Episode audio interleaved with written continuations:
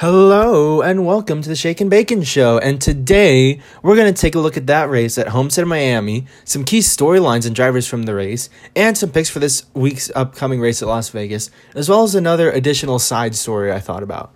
Now, the Miami race was, in my opinion, and many people's opinion, a great and phenomenal race. Homestead has always been one of the best mile and a halfs on the schedule with great racing and great storylines, and this year proved it even though it's not the end of year championship race.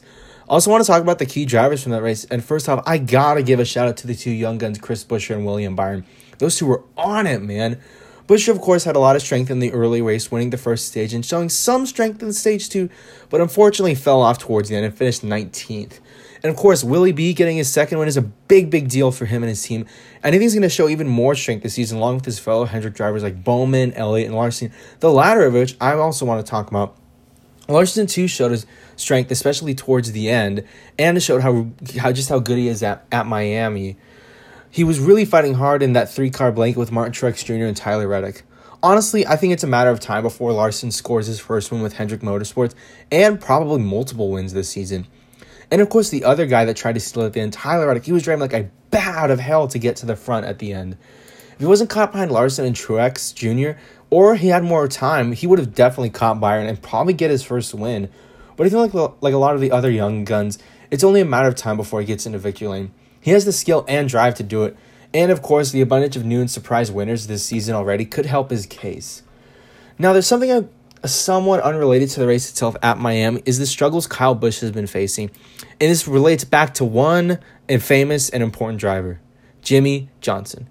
I apologize if this sounds a bit like a conspiracy theory or something, but I can't help but mention it. So in 2017, Johnson had a really solid year with three wins and a 10th place voice finish, which in reality was a bit of a letdown after he'd come off winning his seventh championship, but a good year nonetheless. 2018 was a much, much different story. He went winless all year, the first time ever in his cup career, and finished whopping 14th in the final standings, his worst points finish at, at the time. Going into 2019, things were looking different and uncertain, with his primary sponsor Lowe's, which has stuck with him his whole career, leaving him to add insult to injury, his crew chief, Chad Knaus, the man who had helped Jimmie win his seven titles and been with him his whole career, had left him for a younger driver, William Byron. Then to start off the season, Jimmie would win the Busch Clash in a dramatic last lap turn event. This got people saying that the old Jimmie was back and he can go and have a big comeback season.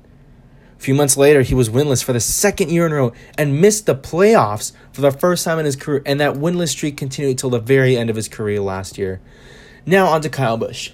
In 2019, Kyle had one of his best seasons ever with five wins and his, earning his second championship. Going into 2020, things were looking up, and he performed well until the COVID 19 pandemic hit and racing and life as general was put on hold. And when he came back, Kyle severely underperformed and never ever went back to his winning ways.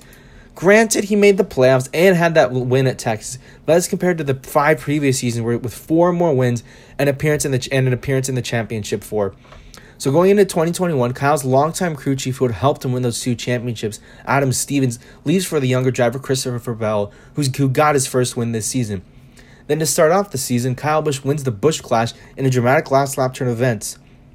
Now, who knows what might happen the rest of the season with Kyle? He could have that big comeback season, but he's treading incredibly similar ground to Johnson, and right now his future is somewhat uncertain.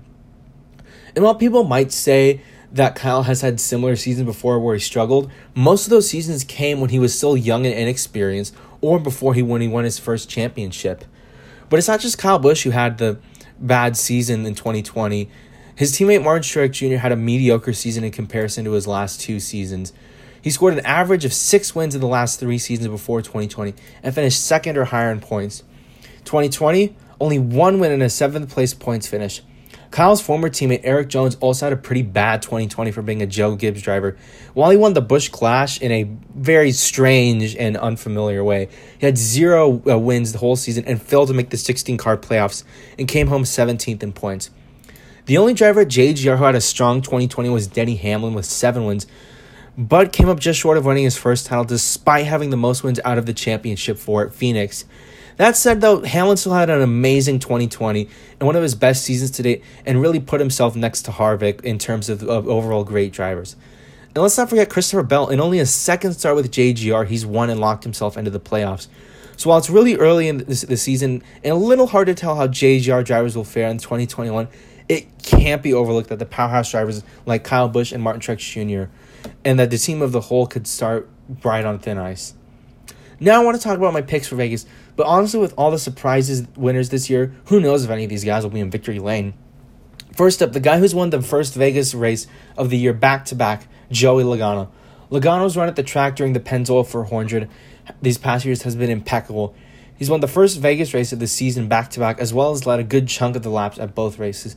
And his stats in the fall Vegas race haven't been too bad either, so expect him to seal the deal for the third time in a row. Next pick is Joey's teammate and one who has an equal shot at winning the race, Brad Keselowski. Keselowski has three wins at the track, and while his last one came in in 2018, you still can't never count him out. He's finished in the top 10, 10 of the last 11 races at the track. So I expect him to stay up near the front and probably win. Next pick to win the race is Kevin Harvick, someone who's been known for being the best out west. Harvick has scored two wins at Vegas, and at last year's Pennzoil 400, he led the most laps. Harvick has also kept a top kept a top 10 streak life with four straight top 10s at the track. So I think he's got this track in his in his pocket and can win this time around. My next pick for the race is Martin Truex Jr., who has had strong moments at Vegas. He has two wins at the track, but as I've mentioned earlier, his performance recently has been lacking, but I still think he can stay up near the front and be there when it matters. My first dark horse for the race is Chase Elliott, who's had a really good run at last year's Pennzoil 400, scoring a stage win as well as leading a good handful of the laps. However, Elliott spun in those closing laps, which relegated him to a 26th place finish, but I still think he can come back and win. My next dark horse is the only one of these picks to have never won a race, and that is Matt DiBenedetto. DiBenedetto has become so close to so many times to winning, and two of those last times was last year's two Vegas races, where he finished runner-up in each. Along with that, the performance of his Penske affiliated teammates, DiBenedetto has a really good shot to upset the field and score his first win, and keep up the trend of first time and surprise winner this season. And with that said, those are my thoughts on the Homestead of Miami race, the current state of Kyle Busch and Joe Gibbs racing as a whole, and my predictions for Las Vegas. That's it here on the Shake and Bacon Show. I'll see you next time.